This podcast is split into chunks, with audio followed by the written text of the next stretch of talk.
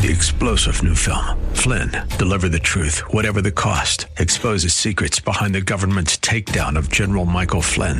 Flynn knew what the intel world had been up to. He ordered the first audit of the use of contractors. This set off alarm bells. He told the truth. He was the most dangerous person for Donald Trump to hire. They had to get rid of Flynn. Flynn, deliver the truth, whatever the cost. Available now. Watch it today. Go to salemnow.com. Salemnow.com.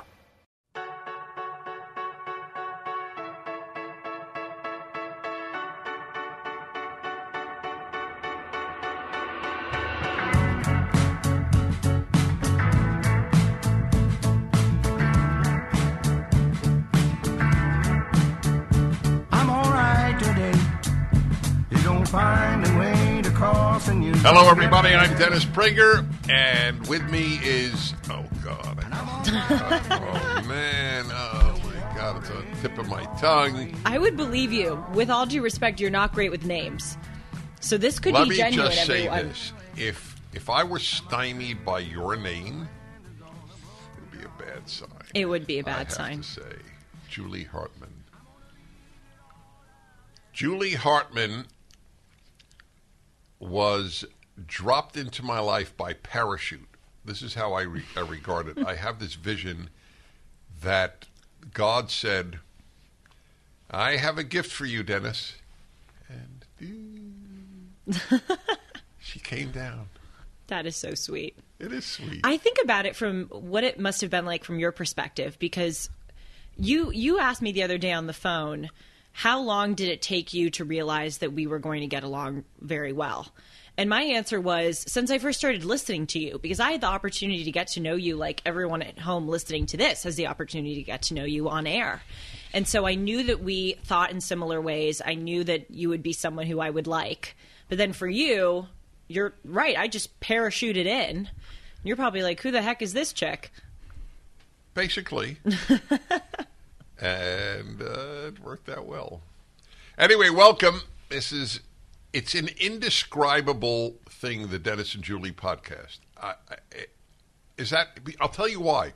Because you can't describe what doesn't have a parallel. Mm-hmm. It's like when they discovered gravity. I mean, this is maybe a wild example. What are you talking about? There's a force that forces things down to the earth. What I don't. What are you talking about? So, in that sense, there is no parallel. It's it's not a boast. It's just it's just a fact. Anyway, great to have you all. Great to have you, Julie. So, one of the aspects of this podcast, Dennis and Julie, is the is how human it is. Two people exploring life, and for that matter, each other and themselves. So you have an interesting and sensitive issue about uh, the subject of cursing. Mm-hmm. Okay. And, and by the way, uh, you know, I'm completely open and I'm honest on these matters. It's to your credit that you suggested we talk about it. Thank you. You're going public with something you you would like to deal with in your life. Yes. Okay. And this subject arose because of a story that I have from a few nights ago. So, just so you, the viewers, know, I know that Dennis knows this. I do have a habit of cursing. Luckily, I'm able to, it's kind of miraculous that I'm able to do this. I'm able to turn it off when I'm on the air. But in my life, I, I wouldn't say that I curse every other sentence, but maybe every 10 minutes there's a curse word in my language. And so it's been on my radar for a bit. It's not something that I'm proud of. But the other night was when things really took a turn for me, and I realized that I needed to get rid of it once and for all. So I went out to dinner with a dear friend of mine from college and his mother. And they were they were in Los Angeles. His mother is a wonderful Christian conservative woman. I admire her very much. And of course, during the dinner, you know, we my my job comes up and we're talking about how much we despise the direction that the country is going and we were railing on the democrats specifically and we were bringing up certain people and i um i cursed in a sentence when i was bringing up the lies that i see coming out of the um, the White House and specifically from our press secretary. I didn't call her a bad name or anything. I just used the F word as I was speaking. I said, I think I said, you know, this effing um, administration we have, and da da da. And when I said that word, my friend's mother looked at me with such Wait, shock. not the F word. I want to make it clear to everybody. It wasn't over the F word. it was over the F Oh, word. I thought it was over the a hole word. That I also did say that. Oh. I think it might have been over both. Okay. I think I, I again in full well, disclosure. that's I. So see, the a hole thing is is not here or there, but now that I'm hearing this from you, I am surprised you used that word in front of that woman. the a hole word, No, the F word. the F word. Yeah, I'm not proud of it. You, you No, no, no. I'm not saying it that whether you sh- to insult you No, or, or anything. I, I, I'm just surprised because you're very aware of your surroundings. Yes. I said, I think I said the F word with regard to the um, the lies coming from the the press secretary. No, it, it was I said merited. this F- yes, I know. it. I'm trying to. it. I'm trying to remember. All right. And then I said these a holes in the administration. Let's just say it was a very intense conversation. We were talking about all of the horrible things that's happening, and I had my guard down. I was out at dinner with with my friend and his mom, and again, it was a very heated discussion. We were getting very riled up about the direction that our country's going in, and I did curse twice and it, and just the look on my friend's mom's face really sent me down a mental spiral. I felt so horrible about myself. She looked at me like she didn't respect me, like she was disappointed in me. Perhaps you know how hard I am on myself. I'm probably reading into it. reading into it yeah, too but, much. but you're probably right. She probably Yes. was a little horrified. I think that you know How uh, oh, she was an older Protestant woman. she's she's in her fifties. Okay, so middle-aged Protestant I woman. would never curse in front of an elderly person. But Oh, look, I shouldn't. hilarious. I know, and I feel weird saying that because Well, why you- would you- I not? Clearly, you don't think I'm elderly. Well, there you go. That's proof. There you go. you know, if I stop, So- I'm going to try to stop cursing, but well, around so you. so anyway, uh, I, I am I'm only asking about the Protestant because I have I, I told you this I've periodic and then I really want to get to the cursing issue, Yes. but I I, I want to explain what sounds odd. It sounds like a, a non sequitur. Why did Mm-hmm. I ask if she was Protestant?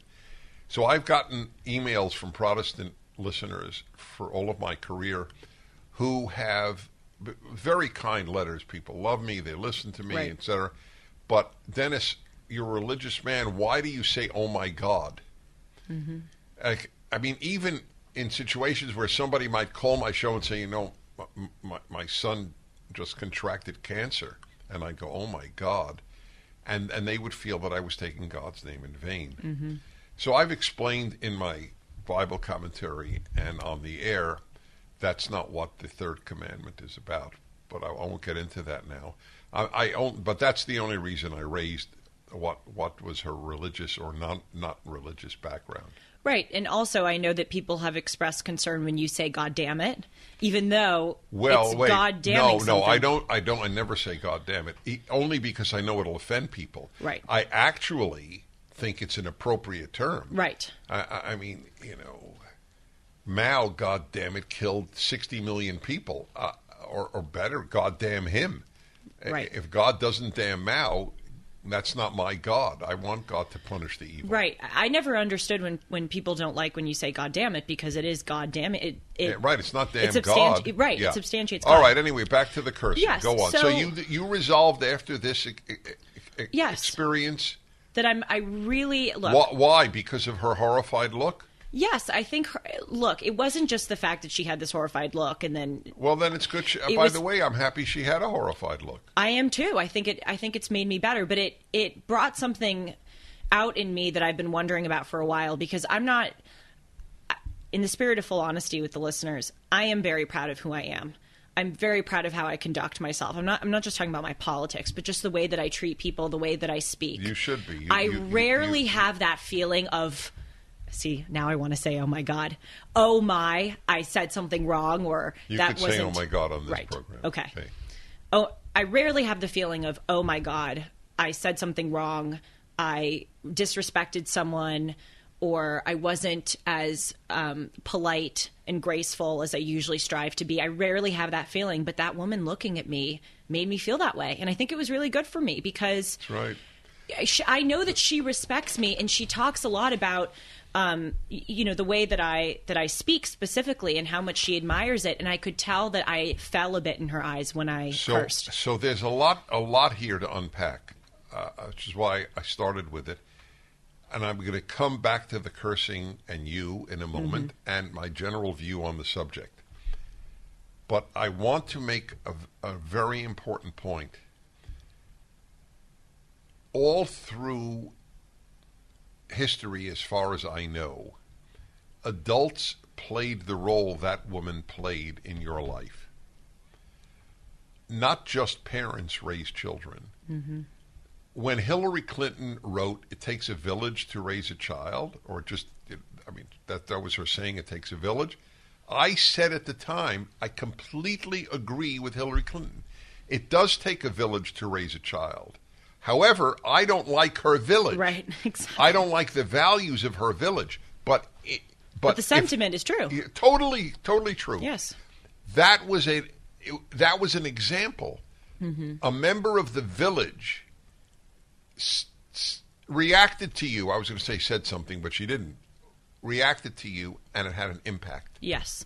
And my parents, as you know, are very traditional people. They, from a very young age, inculcated into my sisters and me the importance of manners. And they have gotten on me about my cursing too. But, you know, as I've gotten older, A, I don't spend as much time in their house. I live on my own now. I obviously went to college for four years. And when you're around other young people who curse a lot, you adopt that language too. But you know, sometimes when your parents tell you to stop doing things, you brush it aside because it's your parents and they're always telling you to stop doing things. But to see an outsider admonish me visually, she didn't verbally admonish me, but her look was one of um, disdain is perhaps the wrong word, but disapproval. And that really impacted me because I I care so much about how I come across, and not just how I come across, just who I am as a person. I never want to be disrespectful. Well, that's one of the reasons I wanted to raise it. Although it was your idea Yes. to raise it, as It I said to your credit, because you really do monitor yourself and want to be the best person you could be. I do. I know that, and I'll I'll be very open with everybody. I know it because we're so similar. It's eerie, actually. When I was your age, I I remember, and even younger than you, I constantly tested myself. I I I consciously wanted to be a really good person not a a squish. Mm-hmm. Good good has a bad connotation. I actually gave a talk on the difference between good and goody two shoes. I can't stand goody two shoes. But Same. but good is is beautiful. So I I wonder how many people in general, young people specifically, are conscious of that. I want to be. When people say you should be the best you you can be, they think professionally. They don't think character wise, It's true. and you do. Right, and also nowadays when when people encourage you, they're not asking you to make any changes of yourself. They now of course people blame society. Most people my age would go, "Oh, that woman is such a prude. That woman is so traditional and conventional." I'm talking about I mean, they wouldn't agree with me characterizing some members of the Biden administration as a-holes because they would love the Biden administration. But if they were in my shoes, they would probably say, "Well, if they are a-holes, we should call them a-holes." And that older woman is just from an antiquated time where saying that wasn't okay. They would blame her. But my instinct was to blame myself because it's it just I think it diminishes me as a person to resort to that kind of language. Look, I'm going to be honest. It's not that I'm going to totally eliminate Uh, cursing. yeah, which i- is from- not called for in my opinion. I agree. I think sometimes, and you say this, it's it's funny. yeah, it's funny. At the right moment, it's- exactly. it's anyway, appropriate. it loses its power if it's constantly Yes. used. That's the, that, that's that's the whole point. And again, I want to reiterate, and It's I- like I- nudity at a nudist colony. Right. It loses its impact.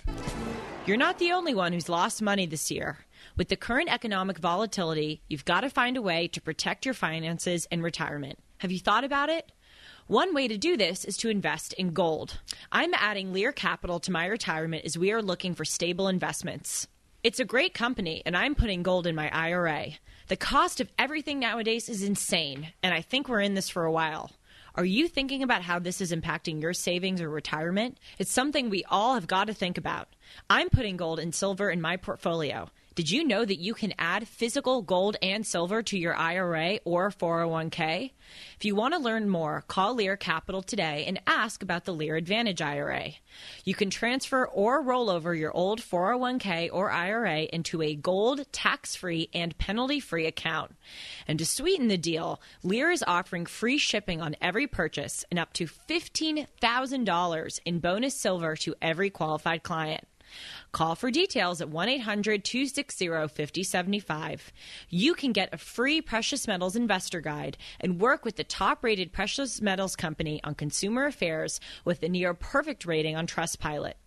Lear Capital is the gold standard in precious metal investing and has over $3 billion in trusted transactions with over 650,000 happy customers in the 25 years they've been in business. Call 1 800 260 5075 to get your free kit. See how gold has performed during periods of inflation, government debt, interest rate hikes, economic crashes, and even wars, and you will see that gold has been that financial bedrock asset in portfolios. And what I love most about Lear is that they're an American owned company. Proud to do business with Americans that share our conservative values. So write this number down and give them a call today 1 800 260 5075. That's 1 800 260 5075. 1 800 260 5075. And if you don't want to call, you can simply go to the link below to learn more. I want to reiterate, as I know you know, Dennis, because you know me very well off the air, that I don't curse constantly. No, right, But I do right. curse enough in Yeah. regular, you know, Mo- well, dialogue. more than most of us at the Shabbat table. Yes, I am the number one cursor at the Shabbat dinner table. Once every 10 minutes, I throw out an Well, F-bomb. uh, fifteen. Okay, good. I'm, I'm glad to hear that. You know, I'm harder on myself, so I think it's 10, but I'm glad to hear it's 15. I'm not going to completely stop cursing, but certainly publicly cursing. Mm-hmm. I mean, I never do it on the air because, A, I'm not allowed to do it on the air. It's part of my contract. So do you but know who? Do, do you know who curses the least at the Shabbat table? So for the, for you folks, let me uh, just explain. Every Friday night is the Sabbath, and I'm with about a dozen dear, dear people in my life. And, and who are now dear, dear people in my life. that's right, and it brings me great joy. And we also always have uh, guests, usually that I bring. Usually they're not Jewish. Right. And so, you, know, Dr. Hamilton Yes. yeah, and his wonderful wife. It, it would be shocking to me to hear such a word come out of them. And I respect that. Right, I, and and but here's my point. This is the point that I wanted. I was waiting to make for people to get this whole preface about your life. The reason they virtually never do, and I've never heard them uh, uh, do uh, utilize such words, is they're religious Christians. So I said this to you off the air just just yesterday when we were talking about this and and it is worth noting. Growing up religious, I was profoundly impressed with the concept of the holy, which is completely absent in the secular world. Mm-hmm. Holy means nothing. nothing. The only time Holy, holy, means is oppressive. It means oppressive, Yes. M- meaning Meaning any religious term is seen as oppressive or oh that might well be. The, I was going to say though, I think for your generation, the only time the word holy is used if it's followed by the S Yeah, word. well, exactly. Right. Well, So- that shows that yeah, but- nothing is really holy. That, that's correct. So this was a very big deal, and it, a big factor in holy versus profane was mm-hmm. speech. yes. I- i- In my Jewish school, it was there was massive emphasis on speech. So I told you that if I meet somebody for lunch, this has been true my whole life. Well, well before I was a public figure. Well, I was a public figure at your age, but so well before I was, I was as public as I am now. Okay. And I would have lunch with somebody who I had never met prior to that, and they would liberally use the F word, the S word, and so on in conversation. With me, the which I, I remember thinking they how do they know it doesn't bother me? Right. It's the first time we're meeting. Well, that that's what. Sorry to interrupt you, but that's what so disappointed um, me about myself. I have met this woman before and uh, many times before, and I never cursed in front of her. But still, I don't know her well enough to know if it's okay or not okay with Right. her. so I'm very that- disappointed in myself that I did that. All right, right. That, so that so uh, that I relate to because of what I'm just telling Mm-hmm. Yes. you. I thought this guy doesn't know me. How could he do? I, I- it was it was an absence of common sense to me, oh, oh, more, more than anything. But the other react, I had two reactions. One, I can't believe this guy's cursing so liberally he doesn't know me. And number two, I know only one thing about this guy whom I've never met before. Mm-hmm. He's not religious. He's a secular person. And it, it, 99% of the time, that that is accurate. Yes. So here's an interesting aspect of that, since I do take that seriously. To to your age group, and I know you're not a spokesman for your age group, but to the extent that you can answer a general generalized question. I analyze them. Yeah, no, I know you do, but but obviously none of us embodies everybody. so, but it, uh, having with that understanding, if I took a hundred people your age, and and so imagine, you know, your your circles of spheres of knowledge mm-hmm. of people, and th- they heard this that religious people m- curse much less than secular people. Would that engender no reaction, admiration, or contempt?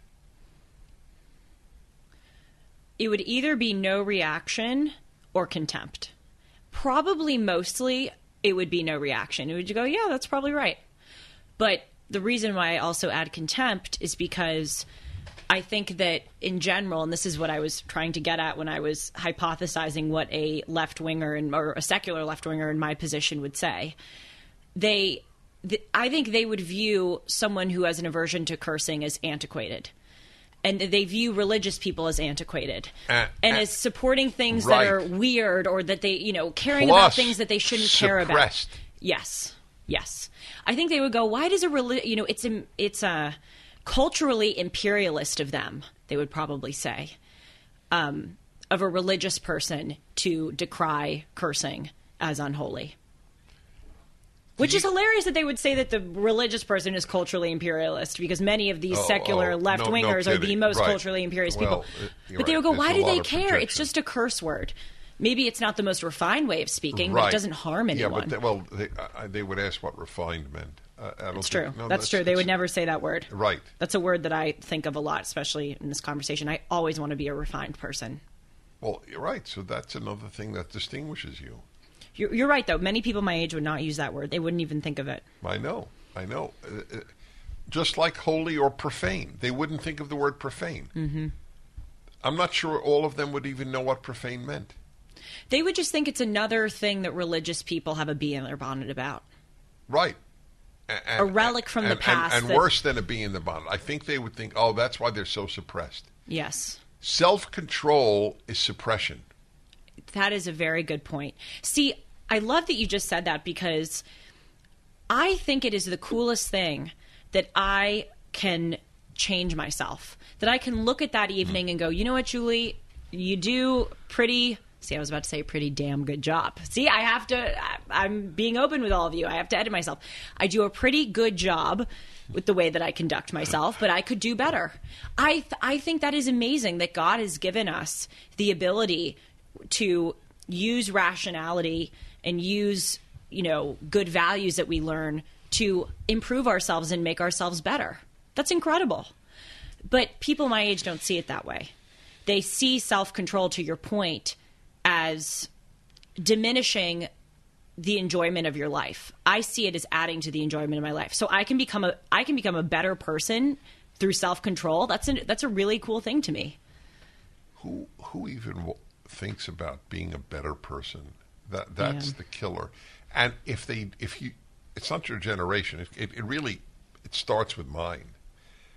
So almost anybody now, when they think about being a better person, they think about emitting fewer carbon emissions. Yes.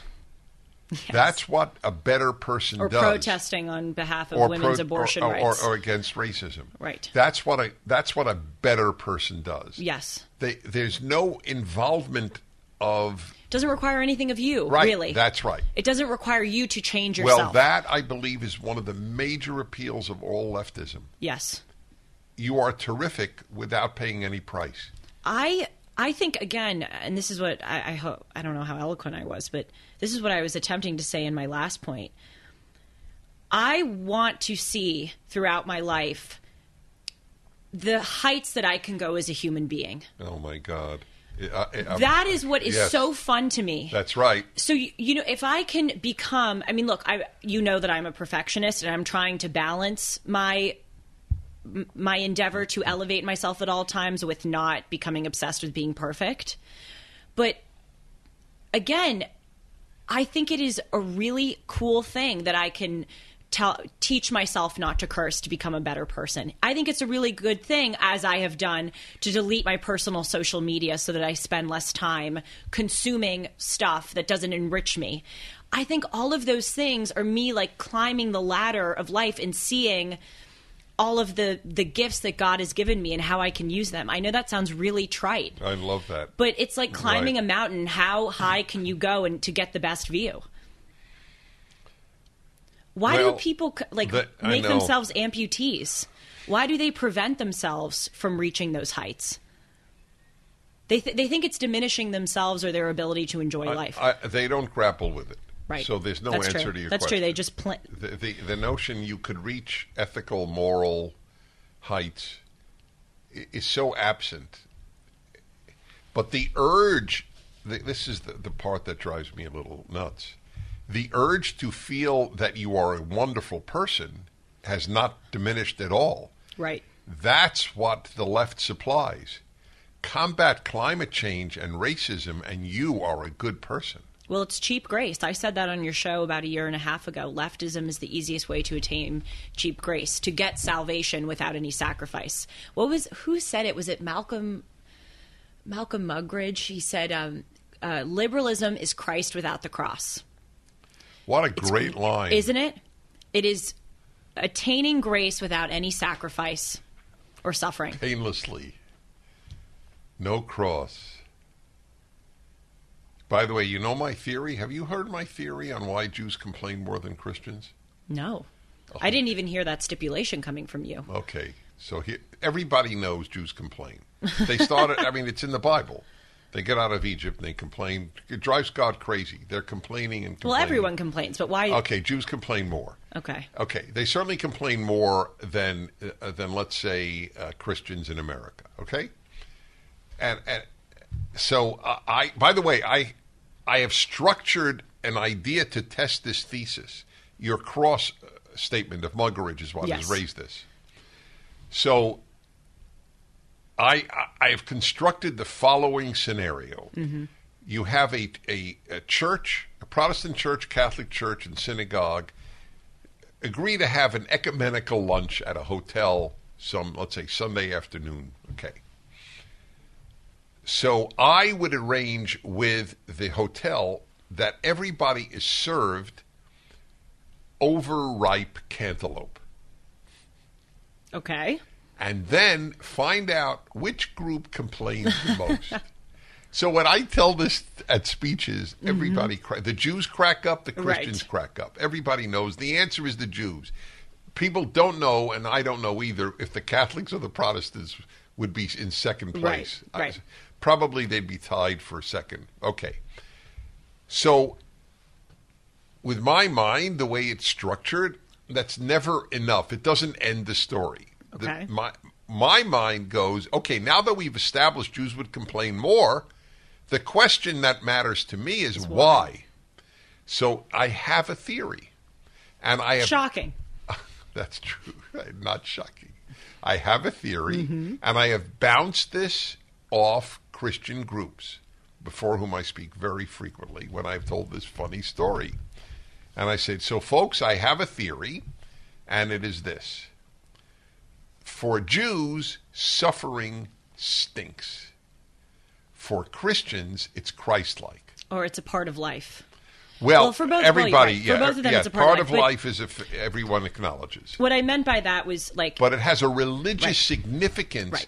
The so part of religious their faith. significance of suffering to Jews is to get rid of it. It's part of the reason. I'm to to to Jews' credit. Is part of the reason Jews so frequently went into medicine to re- Right. to relieve suffering. Uh, whereas a Christian, their Lord and Savior suffered horribly, horribly. So, in imitating Christ, my suffering does that. right. So there's a holiness to the suffering that is sort of absent in, in absent to Jews. there's something ennobling about suffering. Well, no, that again, no, no. I got to say, Jews would agree there's something ennobling, but Okay. but but not. There's nothing holy about it. Interesting. That that's the point. It's holy. So where And by the way, I think they're both right. I, I like. I think one should have both attitudes. It's awful and should be reduced, and on the other hand, there is a holiness to it, and it, and it's as, as as you put it is obviously part of life. Mm-hmm. in Christianity, I think the ennobling nature of suffering is really emphasized, obviously. Where I'm just asking this because I know Christianity better than I know Judaism because I grew up um, as a Christian. Where in the Old Testament is there that same emphasis on the ennobling nature of suffering? There there is in later Judaism, post biblical Judaism, uh, there, there there are such notions. and and a Jew who was suffered at the hands of of a, of a Jew hater is said to have died sanctifying the name of God. Right. That's the way the six million Jews are viewed. Al Kiddush Hashem. They died sanctifying God's name, meaning they died because they were Jews. Right. But uh, the the I, I can't think offhand of a biblical of an Old Testament is what you're asking reference to to suffering playing that role. Well, I think it's just kind of baked into a lot of the stories because in a lot of the the Old Testament stories, people do suffer. You know, obviously the Jews being enslaved, in, enslaved, excuse me, in Egypt, and then they're make right, their but it, exodus. but it's but you But- asked, does it ennoble? I, I don't. There's no implication that it ennobled the Jews. right. Well, I I suppose you could say that it unified them and it allowed for what came next, or you which mean can the there be anything revelation. positive coming out of suffering? Well, yeah, presumably. Well, well, but- yes. Well, something positive is is different than ennobling. Um, yes, it is, ennobling, right. excuse me. It- it is. That there can be meaning to Look. your suffering. That's what I mean by ennobling. Not necessarily that It's- there's something very- it's a- positive. It's a, very interesting question. What do you do with all the all the suffering, and what if you have it? And so, I would say to the Jew, my fellow Jew, as I'm not excluding myself, I would say to the Jew, uh, there's a beautiful thing that we want to reduce suffering in the world.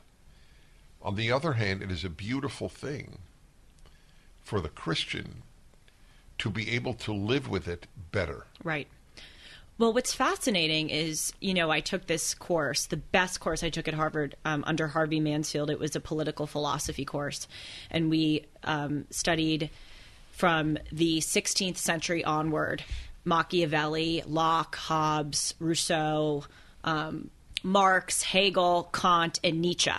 And my favorite person to read was Nietzsche. I know I've talked to you about this off the air because there's part of me that really hates his philosophy, and then there's a part of me that is very drawn to it and think it may have some good points. And one of the most controversial things that he posits, and I wrote a whole essay responding to this, is that modern day liberalism, of course, he was writing in the in the um, 19th century, or maybe it was the 18th century, but so when he was saying modern day, that was his context. He said that modern day liberalism has taken the um, parts of Christianity that are supposed to be the best and twisted them and made them bad. And one of the things that he points to is the idea that suffering can be ennobling. He says that the idea of Christ on the cross is a paradoxical formula. That why would God try to make suffering, why would God essentially become human and make himself suffer? That lends a kind of, that, that sort of glorifies suffering in a way that Nietzsche thinks is harmful. And he thinks that it is contributed to a victim mentality where people just embrace suffering and use it as a personality trait or use it as something to just kind of permanently sit in and never try to overcome. You can agree or disagree with his with his stipulation, but I think that there might again I don't know if it, exactly it comes from Christianity, but I think that um, the important part is that suffering can be meaningful and yet you should try to do everything to overcome it. It's not just that suffering itself is meaningful period and staying in it is well, a look, kind look, of triumph. look at all the hospitals churches founded, Right. Both Catholic and Of Protestant. course. No, that's a, that's a and, and and all the missionaries who went out to alleviate suffering. They didn't only go to make converts. no, of course. They I went to alleviate suffering. I don't think that I'm I'm not at all trying to imply that Christians No, I know you're not. suffering. I'm saying it. I'm just saying it. Uh, okay, I, I don't think you are. Right. Uh, and I am, I am just compounding your point by this illustration Right. of how much Christians have been involved in reducing suffering. Right.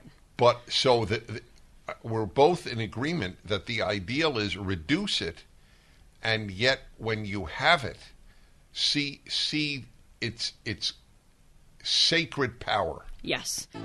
We all know the importance of an education that teaches critical thinking and prepares you for the real world. That's why I encourage anyone considering higher education to consider the King's College. The King's College is a Christian liberal arts college with classes in New York City and online. Their core curriculum, based on politics, philosophy, and economics, teaches students how to interpret, question, and apply the most important texts throughout history. Whether you study business management, philosophy, pre law, humanities, or one of the other majors and minors offered by the King's College, you'll become the kind of thinker that's on the road to leading with integrity. Graduates from the King's College have even gone on to other prestigious schools like Harvard, MIT, and Georgetown. The drive and passion that is instilled in graduates of the King's College is what sets them apart from other students. So, what are you waiting for? Apply to the King's College today for free at tkc.edu. That's tkc.edu. Nowadays, people claim that they're trying to reduce suffering. They're trying to reduce the effects wrought by climate change. They're trying to reduce the effects of systemic racism. But A, the suffering that they point out, I'm talking about, you know, elite left wing secular Americans today, the suffering that they point out is not as widespread and as hard as they claim it is. And also, I think that they just like to keep those things alive. They like to keep the idea that racism is prevalent alive so that they can make themselves victims and sort of sit in that quote unquote suffering and use it as a way to embolden or empower themselves. The appeal of victimhood is Yes. apparently very, very great. I don't relate to it at all. I remember I had I had hurt, injured myself in some accident in my early twenties, and I I looked at my dear friend Joseph, who's still mm-hmm. my dear friend. He had said something, and I just remember looking at him and, and yelling, "Don't don't feel sorry for me, funny face." I, it, it was. it is so odd that I remember that. It, it- I don't even remember what the injury was, but I remember saying that. The thought. I'm only telling you this because I, I, we're all composed of a nature. Some, and there are some aspects that are wonderful, and some that have to be fought, in, in Right. just about everybody. Right. I don't get the nature that wants to be pitied. Right. Uh, I can't. Th- and I, oh, and you know what? I'm I'm thinking this for the first time. That expressing yourself is helpful. It's a great part of this podcast too. Yeah. No. No. That you no have kidding. these- Uh, These moments that are really not conducive to having on air because of the time pressure. Right, or or if you're just alone, Right. which I do, obviously my radio show alone. I don't want to be a victim, not because of my my moral nature, which I hope I have, but because I have a very just like you do, a very strong sense of dignity. And um, it's not dignified to be a victim. It's pathetic. So well said. It's pathetic, and So that's well the said. opposite. Well, it's well said because I just thought of it now. Well, that's that the resonates so interesting much with thing. me. I, sh- I know it does. and that's a great word also to apply to how we how we started this episode my my desire to stop cursing. It's not dignified to curse. That's right. i feel again i think i think i mentioned this earlier. I feel like i'm reducing myself. I'm diminishing myself. I'm i'm making a fool or a mockery of myself. It, i want to be a refined elegant graceful poised dignified person. And allowing myself to succumb to that kind of language constantly is is certainly not fulfilling that. You know that's that's interesting that you i I often ask myself, you know, why do I have an aversion to the victimhood mentality? Is it that I really do have such a strong moral fiber and I think it's morally wrong? Or is it, as you postulate, part of my nature? I think certainly the answer is both, but it's more so the latter. I have grown Right. up always, and we talked about this when Amala was on the show. I said I have always despised arrogant people. I, I detest that quality. I also, from the time I was little, hated people who make themselves victims unnecessarily. I think because I had so many strong so examples. here, here's the Okay. Go go no. on. No, I was just going to say because I, I have so I had so many strong examples in my life growing up of people who could make themselves victims and didn't, Right. i.e., my parents with the situation with my sister. That's They never wore it on their sleeves. They they Mm-hmm. would downplay it to other people, and I so respected that. And seeing that example alongside Well, today, that that's part of, my happiness approach because I've written a book on happiness is something I've thought through system, systematically. The the unhappy tend to think that the happy had it easier than they do. And they're Yeah. completely wrong. They're totally wrong. completely wrong. yes, It's that that the everyone suffers. Some obviously suffer way more than others. I fully acknowledge that, Mm-hmm. obviously. But even among those who have suffered more, you, many of them have to, have opted not to act the victim role. right. I I know people who lost their child. You don't get more pain on this planet than that. And you wouldn't know this if you spent a week 24/7 with them. Yep. Yep. I, I, for the life of me, I don't see why people my age don't admire that. I don't understand why they don't Because elevate those people no as their wisdom examples. taught to your age group. Right. None. It's a wisdom-free universe. They don't deal with these subjects. Right. How to be a dignified person? You got to be joking. But it would be interesting. You went to Harvard. I'd be very curious if they had a course on on atta- on attaining dignity. How hmm. many would sign up? Oh. I don't know. I don't, don't know know either. But but by the way, I wouldn't be surprised if many did. I think there's a hunger once they hear about it. They don't hear about it. Right. You know, it, it just makes me think because we mentioned this a few minutes ago with regard to the word refined. People don't use the word dignity anymore. No, that- those just exactly. those those words would literally Or- uh, never be in a course title. Let, we can make a list. It would be interesting. Yes, I might write should. a column on this. I'll tell you the word that I always use as an example. It's an unknown word. Mature. yep. If you if, if you say "Yeah, I would like to be a mature person, you'd be regarded as weird. You know, actually, I I retract my initial mm-hmm because I, I want to amend my reaction. People actually my age do use that term a lot. But Mature? they, yes, but they don't. They're not talking about mature in the way that you may talk about it. You're ta- when you use the word mature, you're thinking of someone. I would speculate who is. Um, has a clear sense of right and wrong, who is a strong moral fiber, who's responsible, who treats others with respect. I Who, think who isn't a child? who isn't a child. The the term when I hear people say mature, they aren't they aren't referring to those things or they're referring to a much lower standard of those things. When they when they call a guy for instance mature, the mature guy is the one who texts you after they hook up with you instead of not texting you after they hook up with you. There's a low standard nowadays for the word Right. mature. Al- although that is an aspect of maturity, I will grant that. it is. But I, I wouldn't Right, count right, someone, but I wouldn't but call it- someone mature for doing that. Yeah, yeah, it's pretty confined. Call that yeah, it's pretty basic restricted. decency. I am surprised that, he would even say mature then. I, I really thought the word had died. No, it hasn't died. It's died. My my original mhm was that it died in the way that you mean it, but no, it hasn't fully died. You know, Uh-huh. So let's. Uh, I just want to go through No, a potential please. list. So This is fun. Dignity. yes, Right. Refined. even the word wisdom itself. Oh, wisdom. Oh God, is that is that true? I would be fascinated to go around to my peers and just say, give them a blank sheet of paper and say, can you write down your best understanding of the definition of the word wisdom? That I would be great. So back to my original question on on the uh, what was it the Well, we li- one right? We were listing words. right no no no we were all I was also asking the enrollment in class Oh, so if if, if Harvard had a class I'm only using Harvard because that's where you went if Right. you went to you know Boise State I'd use Boise State if they had a course Wisdom 101 or Wisdom 1 that's it that would be the whole title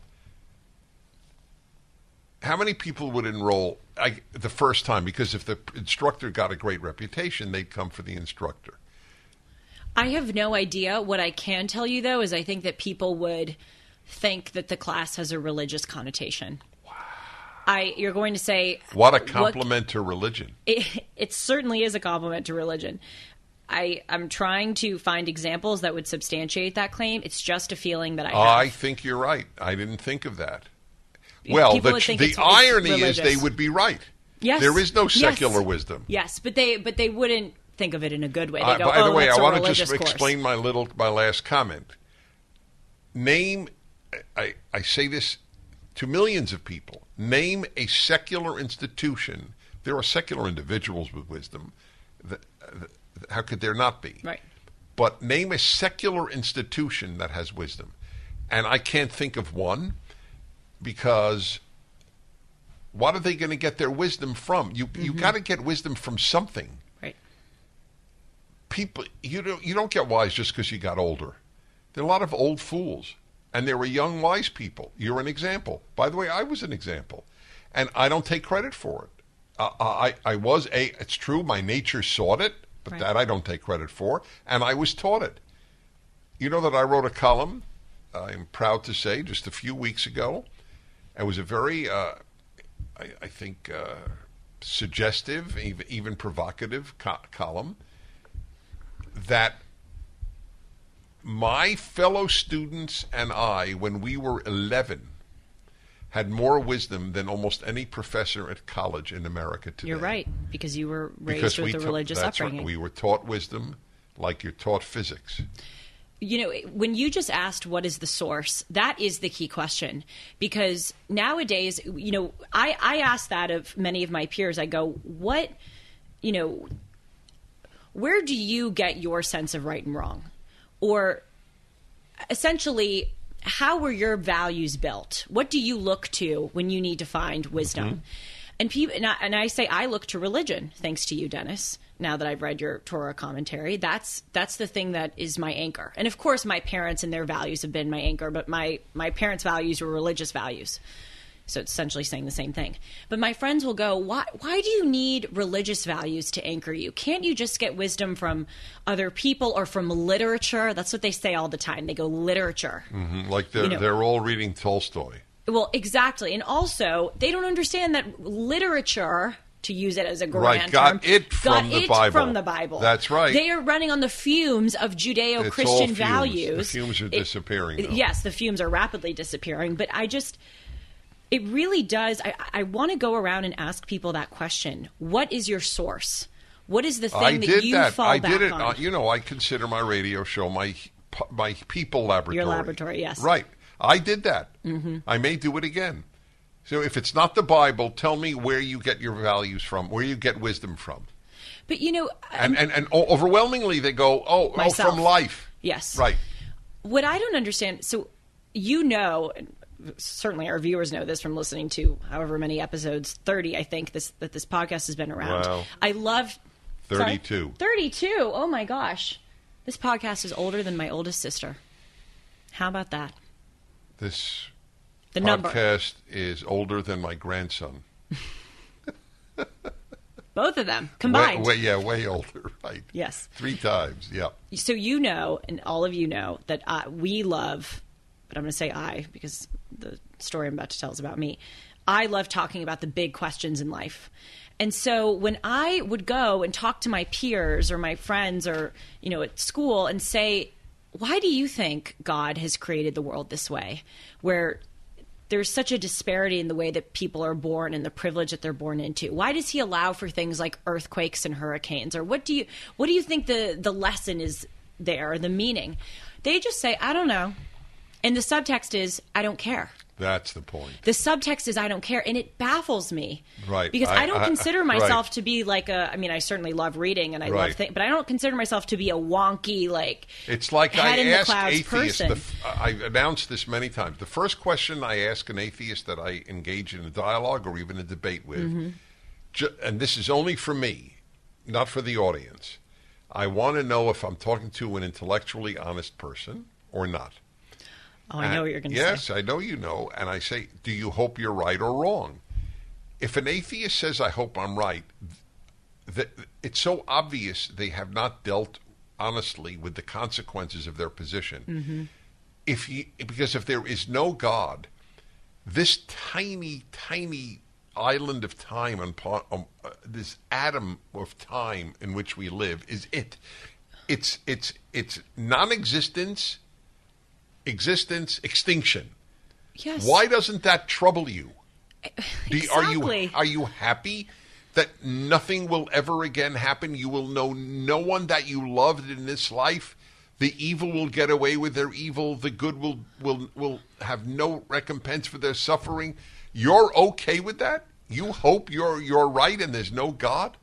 there's such and i know i've talked about this a, a lot people my age nowadays are so deadened. I'm telling you when i Deadened, ask people they're word. so morally deadened they're so spiritually deadened just internally they are deadened. When i ask people my age as i do frequently i, I don't have a radio show but i try to just use daily conversations as a laboratory as i know you do too. When i say to them does it bother you that, that according to your worldview, a murderer will go to this, you know, gray place that may or may not be the afterlife, and and I don't know, Mother Teresa will all like. D- in other words, don't you want, as you just said, the murderer to be punished and the good to be rewarded? And all of them, they don't. At least in my experience, they don't even look up and kind of ponder insight. the question. I'll tell you why your insight is so important. They don't care about That's the answer. it. That's right. And that scares me more Yes. than a lack of theory. It's a lack Right. of caring. it's deadened. Uh, I I wrote about that in high school in my diary.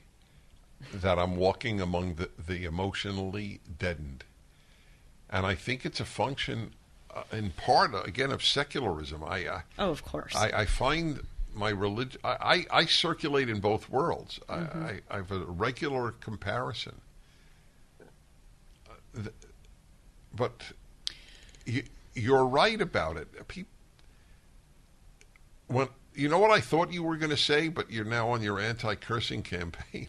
oh no. that when you when you ask them, so you know, you're okay with uh, with Hitler having n- no punishment and Mother Teresa no reward, and and my I thought you were going to say, and they'll go, what WTF? That's what they would say. Yes. That it really is what they would say. You all have helped to build My Pillow into the great company that it is today, and have trusted in Mike Lindell to give you a great night's sleep. On top of the special exclusively for my listeners on the Percale and Giza Dream bed sheets, marked down as low as $29.98, Mike's now changing the game with his three-piece towel set. This towel set is made with USA cotton, making it extremely absorbent, yet still providing that soft feel you look for in a towel. The set comes with a one bath, one hand towel, and one washcloth, typically retailing for $49.99. And for a limited time, you can get this three piece towel set, which I own and love, for the low price of $19.98 with the promo code Hartman. That's my last name, spelled H A R T M A N. Don't miss out on this incredible offer. There's a limited supply, so be sure to order now by calling 1 800 566 6745 and use the promo code Hartman. Or go to mypillow.com and click on the radio listener square and use the promo code Hartman. You know, I. I, I have thought a lot about this question. Why do they not care? Why are they so deadened? certainly it is because of secularism and they're not taught to think about these things from a, from a young age so as they get older it doesn't really matter to them but i think it's more so that pondering these questions is unsettling it's of course Right? Why? well, look, I'm someone who ponders these questions, and it's unsettling to me. It's unsettling to consider the possibility that there may not be an afterlife and that Hitler and Mother Teresa may just go to the same place, or there may be nothing. the- the nothing, It's unsettling to me that I that I may not see my parents after they die. And then what it but what it does Oh, that's right. I agree with you. what I think it does is, and this actually dovetails unintentionally so nicely with what we were just talking about. The sequence of thoughts leads back to you when you ponder those questions, and and modern day secular leftists don't like it to lead back to them, because if you if you allow yourself to think about whether or not there's an afterlife, you ask yourself of whether or not you would make it to that afterlife, and then you start replaying all the things that you've done in your life, and again, it's an unsettling process to go through. I find it to be, yes, at times unsettling, but ultimately a great thing to think about because it makes me a better person and I feel like I'm in touch with the eternal and it's just fascinating to me. But my contemporaries, I think, see it as a scary realm of self exploration that they don't want to go into. And if you're right, and I think you're right, there's another reason it's scary. Pondering these things does give legitimacy to a religious Yes. worldview. Yes. And they are are as indoctrinated as a, as people in North Korea are against taking religion seriously. I you'll love this. I asked on my radio show that 30 years ago. You're sitting on an airplane. This is the scenario. I you know I love scenarios. So I, I you're sitting on an airplane, and you know that that uh, let's say f- people will see you, strangers, and even coworkers that you don't know well, but they may recognize you. So people who will recognize you and people who may not will not recognize you. Would you rather have on your on your lap for reading purposes a book that says Holy Scriptures or Holy Bible or Playboy? Which which would embarrass you more? Oh, It's a brilliant question, and I am so sorry to tell you the answer that you have been suspecting all along. Most people my age would say that it is more embarrassing to be holding a Bible than Playboy. Right, but I asked this 30 years ago. And was it the same? Y- yes, and so um, uh, you don't realize, you can't realize because you're so young. You, you, you obviously weren't living then. There's there every. It's much worse today, but, But it it's was all not there. new. Yeah. Yeah. I believe that. Yes, I do because it came it had to come from somewhere. right, exactly. and even yes even if you do look back you know i did a, an hour on your radio show the first time i ever hosted for you talking about how did we get here and i focused on the presidency of woodrow wilson um, who i i think was and historians good historians largely think was the progenitor of these big government ideas. He really expanded the the role of the executive. He created like the um, the deep administrative state. that shows, of course, this is more so about politics than values, but that shows that progressivism was more or less the same in the 1920s than it is today in the 2020s. When people go, oh, the party switched. Well, how does that explain that Woodrow Wilson was a Democrat and he was a big government guy, and FDR was a Democrat and he was a big government guy, and LBJ was a Democrat and he was. What, uh, what How is is this government? The, the government switch. The party the s- switched. yeah, I know. They say that about after right. the yes. civil so rights. So it's true. The Democrats were racists until Yes. the '60s, and then the uh, Republicans took over. I always thought it was. I remember it at my high school, and you know, I really liked my high school. I thought I had overall a great education, but I do remember in tenth grade, my AP U.S. history teacher saying that in the 1960s, uh, after the Civil Rights Act, the parties switched, and I just had this image in my mind. It's such a weird thing. Almost like a folk dancing image where there's like this Republican on one side and this Democrat on the other side, and they just took each other's hands and they just oh, hopped oh, over oh, and you switched Have, oh, you have a real and I. I sort of love that image because it shows even then i recognized how bizarre and inconceivable like literally they just switched with one another they fought a civil war over these values and they like how does that even how does it even work well, it's self-serving. Of I mean, course. that, that's the that's the simple answer. right but it it just substantiates your point this was always here it's so just been a, enlarged a, a final question, which may be way way too much uh, for this, and you know, it's just the nature of our conversations to have big macro and personal micro issues. But here's a big macro, but it, it applies certainly uh, uh, by definition. it's in the micro realm as well. And this bothers me. Actually, this this does it. It disturbs me. This realization, and for whatever reason, I have felt it more in the last few years than ever before in my life. Mm-hmm. That we are all born with natures. right Somebody I was talking to recently, privately, was telling me. He said, "What he, he, he wanted to meet with me privately. Someone I know through work. And and what is it you? So what did what is it you wanted to raise? We finally met, and he said, "So Dennis, I." I so I respect what you have to say. I am also a religious Christian, and I know you're a religious Jew. So you teach about the Ten Commandments and the importance of honoring your mother and father. My mother is is a, is a sociopath. She has no conscience. It- it- wow and, by the way, a certain percentage of humanity, they're not all murderers. Sociopath doesn't mean you're a mass murderer. It means that you truly don't have a, a, a normal sense of empathy. You just don't. It, it, it's like the, the, the proverbial screw loose. Mm-hmm. And I was thinking again, and I, this is what I meant by this disturbing thing of these last years. I'm not. I'm. I'm not born with that nature. You're not born with that nature. That that woman apparently was, and all the uh, or the other natures that the the, the desire to be a victim. You know, I I, ra- I I I rather be a beekeeper with with no gloves on, than than be a victim. Although I would end up being a victim probably in that case, but. that's funny look, I, I had a nature. Uh, You have a nature. Grappling with great issues is not normal uh, when you're 16. It's it's not. I don't know how normal it is when you're 36. right So the bottom line question, which we're not going to resolve here, and I'm, I don't know how resolvable it is, is do we have free will? Given how powerful our natures are. Mm-hmm.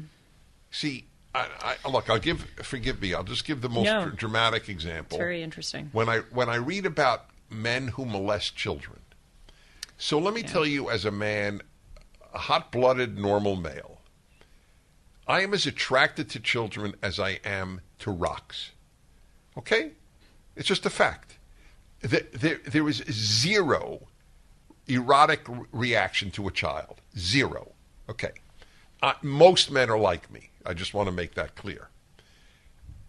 But there are men who who molest babies. Now, I blame them, but I don't have to. I don't get any credit for not molesting children. It's like I don't get credit for not molesting rocks. So It's so antithetical to to yeah, yeah, but but it's antithetical, as I said, to the vast majority Right. of men. So my point is the free will question. I've asked our our mutual friend Dr. Stephen Marmer, who's been on my radio show, who's a brilliant psychiatrist. Have you ever had a patient who wanted to molest children and who prevented himself? And believe it or not, I, I don't recall his answer. Oh, we've got to ask him. I know, but I'm, I'm, I I don't know if he has an answer because maybe they wouldn't have confided. But in any in any event, that's my question: Can they control themselves? Hmm. Now, if they can, so free will exists. But I have to admit, they have a tougher time than I do. Right. I get no credit for not molesting children. It- Yes. I think there are gradations of free will. My sister obviously is on one end of it. My sister with very severe autism. She has no free will. Her brain is so disabled That's clear. and screwed up that right, she okay. can't right. So I again I think there are gradations. I naturally and again I'm in the same way you say that you don't get any credit. I'm I'm not saying this as a self-congratulatory thing. It's just true. I never had any desires to cheat on a test. That was just my nature. I never had any desires to be rude and snitty and callous and mean girly to other girls at my all girls high school in the way that some others did. Okay, maybe that means I'm a great person, but I just truly was born that way. So I understand what you're saying. I do think that people have free will. Is it harder for some people? Yes. Just in the same way some people are born with natural proclivities to be alcoholics or, you know, they, they have a harder time with substances than some people do. Some people have a harder time running a marathon than others do. We're all born with different things. But I do believe that free will is still does exist and that controlling those things is still possible because I if you look back the last, you know, 100 years ago, what was the kind of the golden decade of, of America, the 50s, we had the same amount of malignant people then as we do now. But then there were guardrails. There were things like religion that were teaching people to in, in in a sense effectuate their free will to control their impulses now we have the same malignant people but we don't have the guardrails we don't have some religion the same to the same same extent that we did telling people to, to control their impulses that's I that's hundred percent accurate. Hundred percent. I am religious, half for pragmatism. I want people to be good. Right. Half because I believe. yes But uh, maybe there's another possibility, an additional one, not not not a substitution. Maybe when God judges human beings, He takes into account right what battles you had to fight and Right. what battles the other guy had to fight. yes totally you should be judged as as you like to say with the Noah story. You should be judged based Yes. on the standards of your time and and Uh, well, not of- no, well, not the the standards, standards of your nature. The standards of your nature. Yes. Yes. Uh, uh, it's an interesting. It's, it's it's an interesting way to view it. Some people are born to be better, a, a finer human being than others. Mm-hmm. It's just the way it works. Just like some are born to be finer pianists. Ten people can take the same number of piano lessons. One will be a virtuoso. I will tell you a thought that I vividly remember having when I was six years old. There was a kid at my kindergarten who would would like take food from people's lunches when they weren't looking. He was a he was just a little thief. He would take your goldfish or he'd take whatever. And I remember one day I had a particularly healthy lunch and I looked over and I saw my friend had these like little brownie bites. I forget what the brand was, but the it was such a thing when I was a little. Everyone had those little brownie bites, and I so badly wanted them. And I thought of that kid that stole all of them and got away with it. And my in my head, I was saying it's really unfair that he gets to steal and get away with it, but then you know I'm feeling guilty right now about the possibility of me or even thinking about stealing someone's food. But then the thought that I had was, you know what, Julie? you were you were born I, I literally remember telling myself this when i was six you were born with a better sense of right and wrong than this other kid. Hmm. So you need, given that standard, of course, that, wasn't my language at the time, but the, the thought was the same. Given this different standard that you have and that you were born with, you need to act in accordance with that standard. That's right. You can't lower yourself. And so I remember thinking I was born with more of the gift of knowing right and wrong. So I need to adhere to that. Right. Just because someone else gets away with it That's right. doesn't mean that I should lower myself. It- It's like handicap in a race or in golf. Right. That, that's exactly right. Right. Now I'm now I'm craving brownie bites. Sean, you got any? I'm the kid who stole all the brownies. You're the kid who stole them. Yeah. That is awesome. So we have He both would here. be. We have both. I don't believe Sean would have stolen the brownie bites. Oh, Sean, he's- he's a little nah, devious. Sean, eh, nah, nah, nah, nah, nah. Look at his face. He's going. He would have beaten the kid up to get them, but he would not have stolen them. Sean, were you always a redhead, even as a kid? What do you mean? Were you Always. always, a red? Who becomes a redhead? Okay, that's true. Maybe we edit that question out so I don't look No, so no way. stupid. well, Jules, This is fun. this was this was good. Sean reminds me to tell everybody. I'm so self conscious about it, and I'm very angry at myself because I wrote it for the sake of people. I'll tell them. Order Deuteronomy. It is the. I mean, I haven't read it. I've, I've read it once over for typos. Well, it just came out, yeah, you know, this this past week. I read it a year ago for typos, and I had to prevent well, myself. that's from, different, That's yeah. way different. I couldn't read any of the content really, but um, if it's anything like your previous It two is. It- it commentaries, truly is. it will change your life. Yes, that's I, I. That said a lot about things, but this is true. It really will change your There life. There are four thousand reviews of the others on Amazon, and it, this is my you know my gift to people. It's my gift. Also, I I know this will sound pompous, but I'll live with it. It's my gift to God because I think it's God's message to humanity, and people have not. Very few people have have made it accessible to people as the way it should be. How relevant and powerful the stuff is. By the way, so I learned that uh, Deuteronomy was the most quoted book by the founders of the United States, and now I have to modify the most quoted of the Torah's books by Jesus. It was the second most quoted of the Old Testament. Wow. Psalms was number one. So it's still remarkable. It shows how significant the book is. I know that we're out of time, but in a sentence or two, can you just tell me and the viewers why you think that is? What What is it about Deuteronomy specifically that made it the most quoted book? Well, number one, it's unique. It is all Moses talking. Hmm. Moses, Deuteronomy is Greek for Deutero is second, is second or two, and nomy is from nomos, law.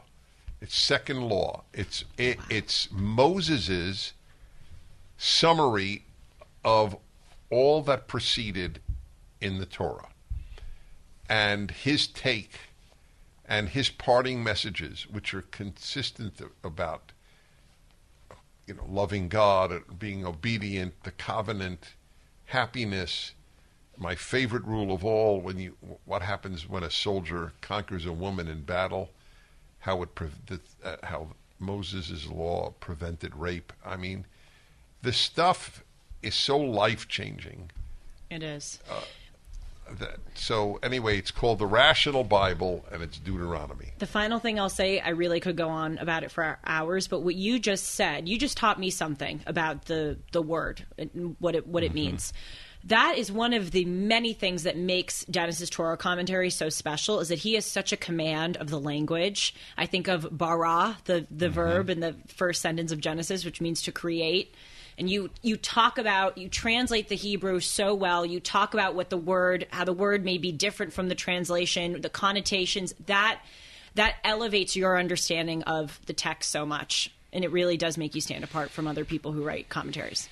Thank you. Yes. So, you know, at the end of every Dennis and Julie episode, I plug our social media, which is at Dennis Julie Pod on Instagram and Twitter. And I plug my website, which is julie hartman.com. But I have a third thing to plug today, which is that my own show, Timeless, with Julie Hartman, will be launching, I believe, in two weeks. Right, Sean? In two weeks. we've we've wanted to get this thing launched over the past two or three weeks, but we're doing some finishing touches, but it will be ready to go very soon. So please look out for that. It will be Tuesday through Friday on YouTube. So you're always going to have Dennis and Julie on Mondays, and then the rest of the week you'll have Julie on YouTube. But of course, you're always still going to have Dennis, Dennis. and Julie on Mondays? Yes. Wow. Is this a revelation to you? Oh yeah, dear? no, no. Was it, well, originally wasn't it Tuesday? That's what confused me. Oh, you you are right. Originally, Okay, it would air yes. on Tuesdays, but now we're going no, to I have like it air that. That's right. It, it comes out on Mondays. on Mondays, and, then, the rest of the week is timeless with Julie Hartman. That's right. So you can listen to Dennis in the morning and then listen to me. See, the very fact that you would choose the word timeless. No, A lot of thought went into that But name. it says a lot. You think about this stuff. I okay, do. everybody. See you next time. I'll be 23 next time. Over this city's in the A little old. I. You got time, you're on the man, babe. And everybody wants the same. Everybody wants the same thing.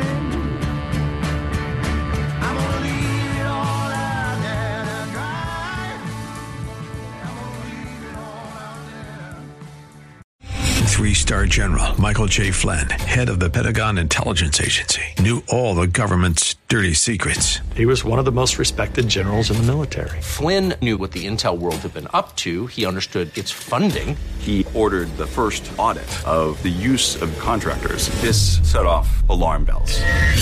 The explosive new documentary, Flynn, Deliver the Truth, Whatever the Cost, uncovers the facts behind this scandal. Flynn told the truth. He was the most dangerous person for Donald Trump to hire. I find out the worst enemy that I'm going to face in my life is right here in America. They took my assessment and they wanted me to change it. And I was like, I'm not changing it. They had to get rid of Flynn.